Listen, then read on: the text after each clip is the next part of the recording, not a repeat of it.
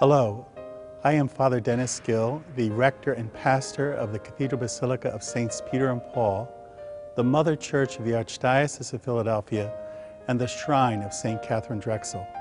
Thousands of people come to visit our Cathedral Basilica all throughout the year. This magnificent building was completed in 1864 in the Roman Corinthian style.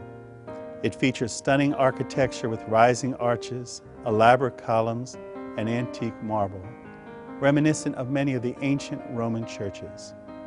The windows in this cathedral basilica are rather high, and this was due to the vandalism that was taking place during its building with the Know Nothing riots. Here in our cathedral basilica, we have the tomb of St. Katharine Drexel.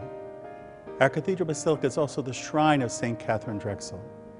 During 2018, her sacred remains were translated from the Mother House of the Sisters of the Blessed Sacrament.